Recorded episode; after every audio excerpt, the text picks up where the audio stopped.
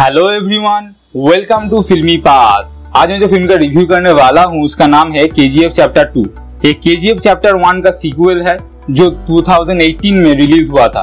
अगर आप के चैप्टर टू देखना चाहते हैं तो आपको पहले के चैप्टर वन देखना पड़ेगा। आप के चैप्टर वन फ़िल्म यूट्यूब में देख सकते हैं। तो के चैप्टर टू फ़िल्म कैसा था? अगर मैं एक शब्द में कहूँ ना तो औसम इस फ़िल्म का background music dialogue screenplay visual बहुत अच्छा है। इस फ़िल्म में यश का अभिनय अच्छा है, उनका स्वैग उनके एक्सप्रेशन देखने लायक है। जब फ़िल्म में उनका इंट्रो सीन आया तो हॉल पर लोगों ने सीटी मारना स्टार्ट कर दिया था।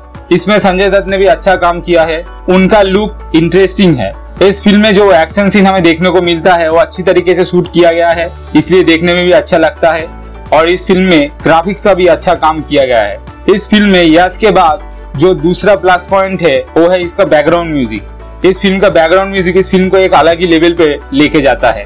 इस फ़िल्म में बहुत सारे अच्छी डायलॉग हमें सुनने को मिलता है. के चैप्टर टू के चैप्टर वन से बहुत सारे चीज़ों में अच्छा है. इस फ़िल्म का स्क्रीन प्ले अच्छी तरीके से लिखा गया है. इसके लिए ये फ़िल्म एंगेजिंग है. इस फ़िल्म का एंडिंग थोड़ा अलग तरीके से किया गया है. लेकिन एक खुशी का बात है कि के चैप्टर थ्री भी आएगा, क्योंकि फ़िल्म के एंडिंग में ऐसा ही दिखाया गया है.